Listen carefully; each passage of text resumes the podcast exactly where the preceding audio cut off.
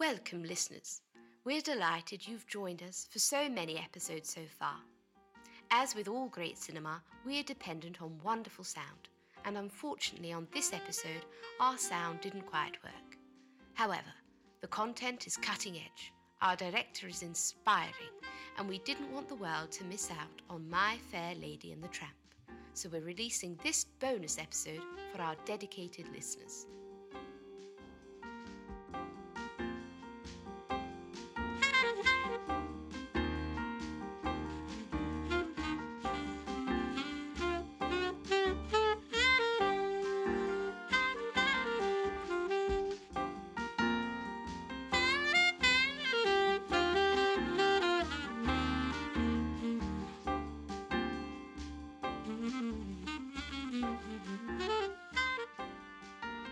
Welcome. As always, it's a pleasure to have you with us. A.J. Rose famously said, A great director gives life to a work of art, gives it a heartbeat, a pulse, opens its eyes to the world. Well, today, I am delighted to be with the father of cinema, who has brought so many works of art into the world, from his heart to ours. He's made us laugh. He's made us cry and he's opened my eyes to the world. I'm Martina Minnow, and I'm joined today by none other than prestigious director Argyle Cranston, here today to talk to us about his new film, My Fair Lady and the Tramp. Welcome, Argyle. Thank you very much for having me, Martina. It's a, a, a real a, a delight to be here. I'm so delighted, and it's been a lifelong ambition to meet you. I can't believe that I'm with Argyle Cranston. Oh, I, I sometimes I can't believe it myself. I should have been dead years ago. Thank heavens you're not. Quite, yes. I thank heavens every night when I'm praying. I pray to them and I pray to the doctors that saved me. And we're so grateful for them because Argyle, this is your finest work, even if I do say so myself. Where did the inspiration for My Fair Lady and the Tramp come from? Well, I suppose when I was uh, uh, sitting in the hospital for the latest uh, stay, uh, I was I was having a bit of a fever dream. Uh, I was on some very strong medication. I don't mind telling you, very strong, and um, it was giving me the most fantastical hallucinations. And really, the inspiration came when a, a nurse uh, came uh, to offer me a, a, a, DVD to watch, and they offered me some some cinema classics, and I thought they offered me. Uh, I, I misheard her. She said, "Do you want to watch My Fair Lady or Lady and the Tramp?" And I said, "My Fair Lady and the Tramp." That sounds like a good idea. And then I had the most fantastic fever dreams involving Satan and uh, a, a soldier and a, a, a, a, strumpet from the street. A trumpet from the street. Incidentally, my favourite role in the film.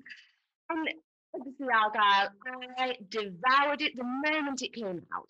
However, not all of our listeners will have seen it yet. Could you give us a quick summary of the plot? Okay, so there is a soldier, and he is at war, and uh, he, a, a, bomb explodes next to him, and and all of a sudden he wakes up in a hospital, uh, but then he's visited by an ethereal character who could only really be Lucifer, and he is offered a deal with which to uh, to survive this this terrible war and this terrible injury, and then. Uh, along comes a, a, a nurse who is a, just a, a plucky young strumpet uh, who, who, she, I'm sorry, getting terribly emotional at, at, the, at, the, at the thought of it. It was, it was really a, a tremendous performance by, by Lydia. Uh, it was, um, she is, is a sort of representing the, the heavenly, and she uh, is trying to pull him away from, from the devil's grasp and the temptations within, uh, whilst also trying to, to heal him.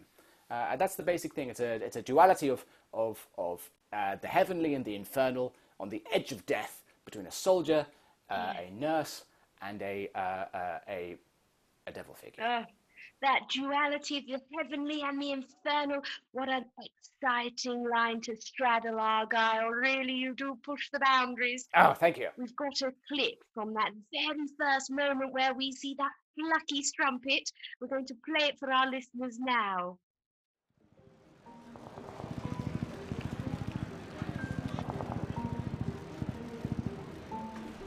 Oh, my leg! Oh, I just don't know if I can make it anymore. And Satan's deal is ever so tempting. I'm just a poor boy from the East End. I don't want to die here. Why, excuse me, Mr. Martins. I'm sorry to interrupt, but I've got a bed bath with your name on it. I don't think I've ever seen anything. You seem to be a cocker spaniel in a nurse's outfit. Oh, thank you. That's by far the most flattering thing anybody's said to me while I'm working at my job and profession. Oh, Mr. Martin, I like you. Sorry about the leg, but perhaps I could clean you. Yeah, please. Always look on the bright side of life. Oh, sorry. Sometimes I just like to sing.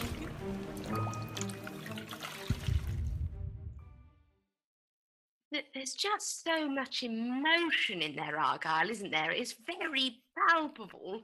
How does it feel to direct something so moving? Oh, it's it, it's it's so wonderful. I I struggle not to get choked up just listening to it. I mean, Lydia did a fantastic job, and as for, I mean, Barry, ugh, he isn't he a charm?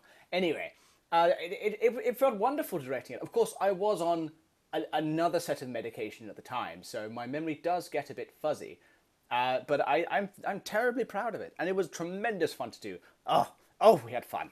I can tell, I can tell. I actually hear there was quite a lot of frisky fun on the set, Argyle. Um, now, you are a distinguished gentleman, but I am an investigative reporter, and I never shy away from the truth. You've alluded to the wonderful Lydia quite a few times. Tell me, was there anything more than the director actor relationship at play here? Well, here's the thing about working in a cast for a long period. You find that you just clash emotions sometimes, and well, Lydia and I did get terribly close. And really, if you think that Lydia and I got close, well, Barry and I, boy oh boy, Barry and I, I mean, now that's a man. Oh, Barry, he is a man. I was a little flushed myself when I uh, watched some of the scenes. Barry has spoken actually about you and his feelings for you. He uh, he posted a short video on Instagram Live. We'll cut to it now. Uh, yeah, so I just want to, um, you know, make a short video today. It's me, Barry McGiven. Um, if you're having these feelings like I'm experiencing now, as a man of uh, 55, have your first homosexual experience with an aged man who's nearly on his deathbed from several terrible illnesses, it's okay, and you should just embrace it and be who you want to be, be your authentic self. I mean, I just made a movie about falling in love with a dog nurse, so I think anything's possible. Um, yeah. What a man! Oh, just watching him gets me positively turgid. I can see Argyle, and I'd ask you to kindly rein it in. I apologize. My eyebrows can only lift so far on my face. Um, being your authentic self, I want to ask, what is the real Argyle Cranston? I want you to tell me what really motivates you, Argyle. What is your authentic self? I don't know if you know this, but I'm a terribly old man. And uh, right at the early days when when we were just coming out of silent films and Alfie Hitchcock and I and David Lean, we would we would sit down and uh, we would sit down at the club and, and, and talk things over. We would talk about the things that truly inspire us. Dreams have always been the, the strongest uh, inspiration for me until we hit the 60s and then largely hallucinogenic drugs. Uh, I, I must say, when the day I discovered uh, lysergic acid, I thought, my word, this is a fountain of inspiration, an engine of creativity. And I did rather a lot of it, uh, I'll be honest. And, um, and yes, that and obviously the sexual exploits that I've been going through ever since I discovered lysergic acid has played quite a lot into it. Yes, and Argyle, we have been through the annals at Cannes, and we do have a short clip of you discovering lysergic acid. Let's cut to. Ah, all right, well, uh, bye, bye, Alfie. See you later. Yes. Ah, what's this? Oh, it's an interesting box of things. Oh, lysergic acid. Hmm, must be digestive. Uh, well, I've been having uh, a couple of rambles. Let's let's give this a.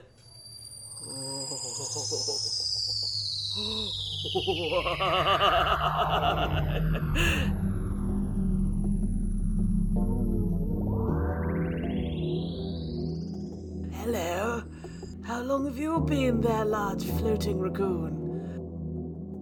Ah. Oh, you tricksy little minx. Come into my arms, yes. Yes. Oh, we couldn't do that here. It's it's my sister's lounge. Well, all right. All right, but just the once. Yes, yes, rub your trashy little hands all over my thighs. My, my, Argyle, I've never felt so connected with one of my guests before. I'm not saying it's comfortable, but it's real. Oh yes, it's it's it's more real than I can handle sometimes, I can tell you. Oh, the memories. Yes. You know that raccoon left an indelible impression upon me.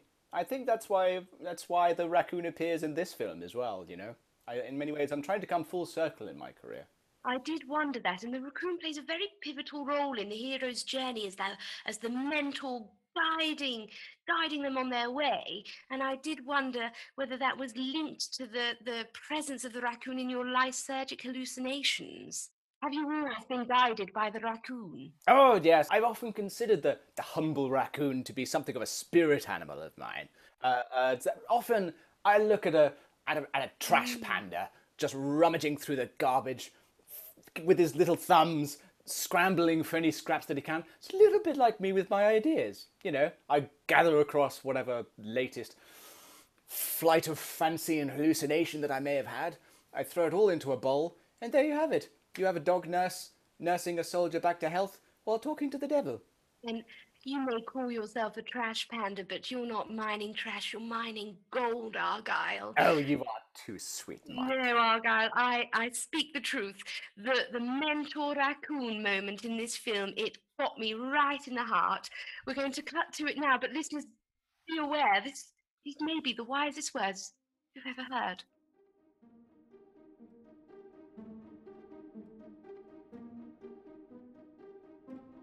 Oh, I don't know, raccoon.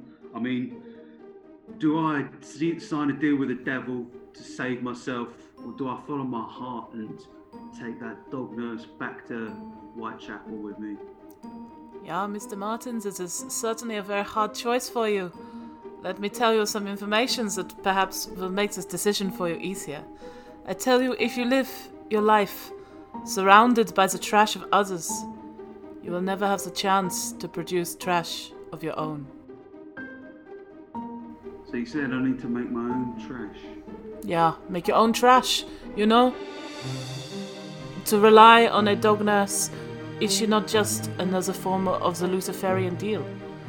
You I've never thought about it that way, but they say that hell hath no fury like woman scorned. Yeah, exactly. Well, you are welcome, you know? Make your I think of you every day, Argyle, and I, I really feel those words. But speaking of trash, there's been a little bit of trash talking. Now, I don't like to bring up critics, but Vince Vicious has slammed your film. It's not comfortable to hear, Argyle, and I know that you are an aged and delicate man. Are you open to us playing Vince Vicious's rather brutal takedown of My Fair Lady and the Tramp? Uh, yes, go ahead. I am familiar with, with Mr. Vicious. Uh, he and I have crossed paths a number of times. Go on then. Okay. Here's Vince Vicious's verdict on My Fair Lady and the Tramp. One out of ten. Lack of dogs, lack of cockney, lack of chocolate. I mean, these are just the ramblings of a crazy old man who was like a shit Hitchcock anyway. What the hell? And who sets a musical in the song? I mean, come on, what a load of nonsense. Called you there the shit Hitchcock, which has started trending on Twitter as hashtag shitcock. How do you feel? That motherfucker. I have never, in my many years, never, ever been called a shit Hitchcock before. Shitcock, maybe. Shit Hitchcock, nay. And I will say this.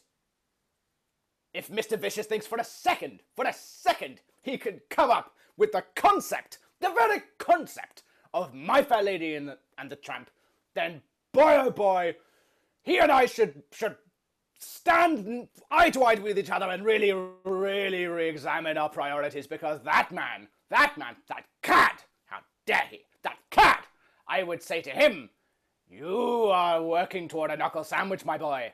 Let me just take these painkillers and maybe a few steroids to maybe get the strength to stand up, and then I will show you exactly who the shit Hitchcock is, you putz.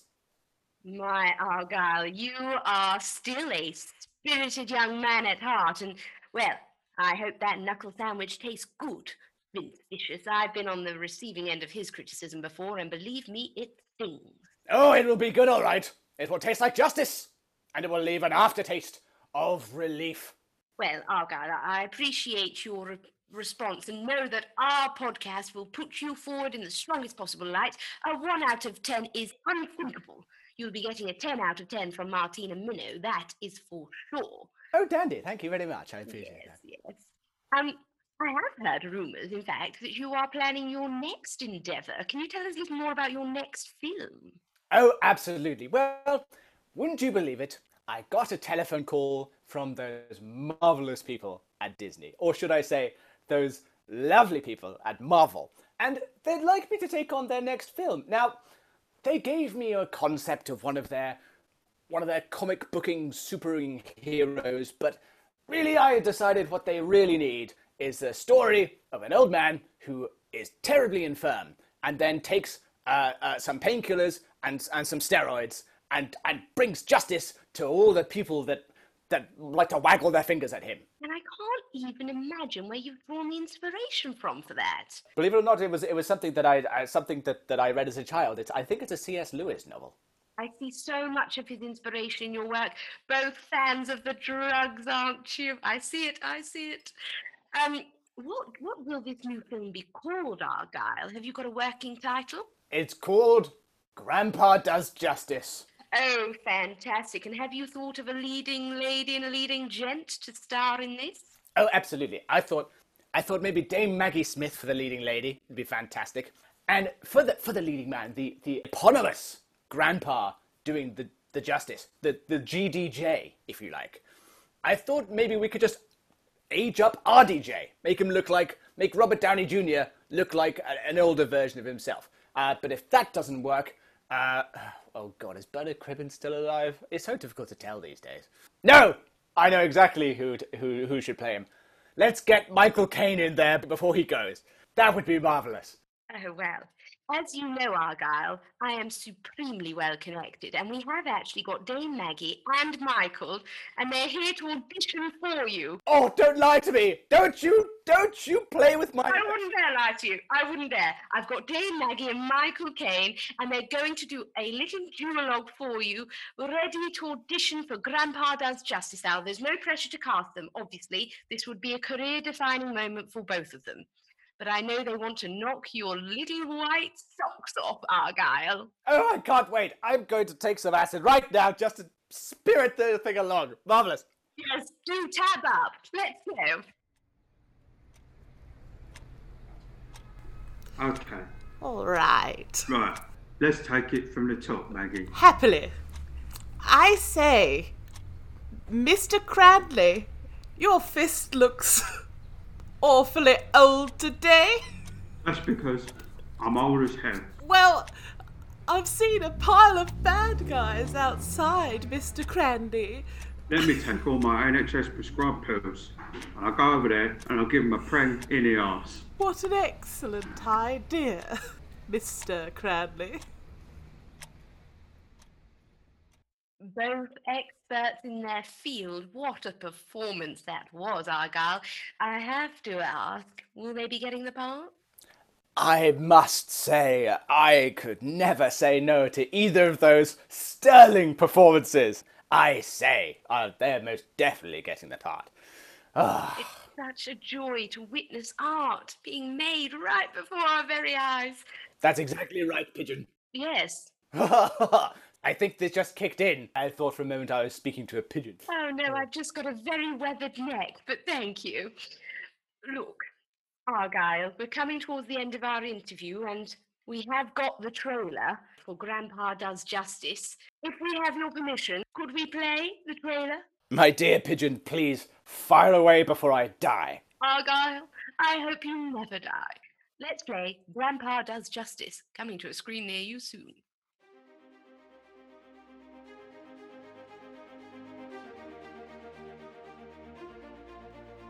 In a world where grandpas are left to rot, grandmas are exalted beyond all reason, and grandkids, well, they're just troublemakers.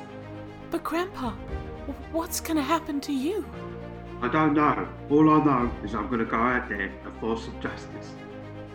One ancient, frail old man will save New York City.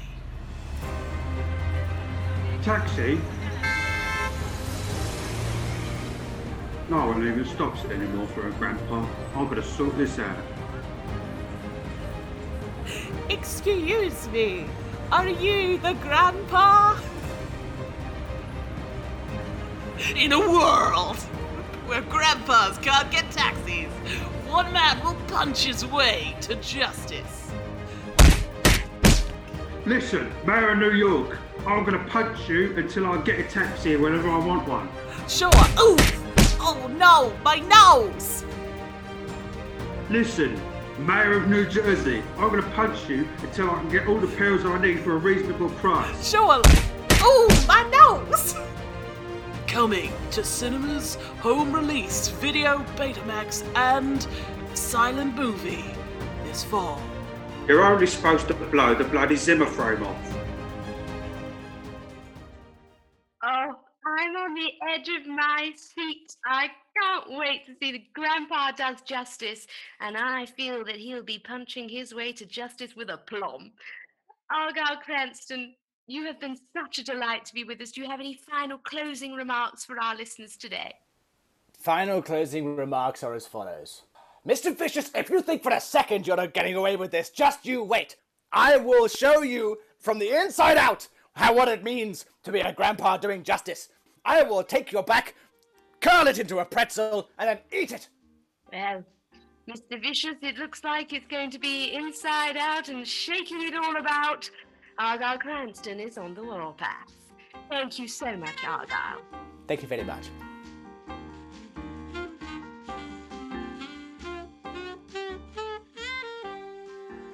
The Improvised Movie Director podcast featured Sabrina Luisi as Martina Minnow, with resident improvisers Vicky Hawley and Rory Vieira, with special thanks to today's guest, Edmund Farger. IMDP is produced and edited by Steve Tanner. Theme music by Matt Brown and Johnny Griffiths. Episode artwork by Marty Sears. Additional music by Stan Babich.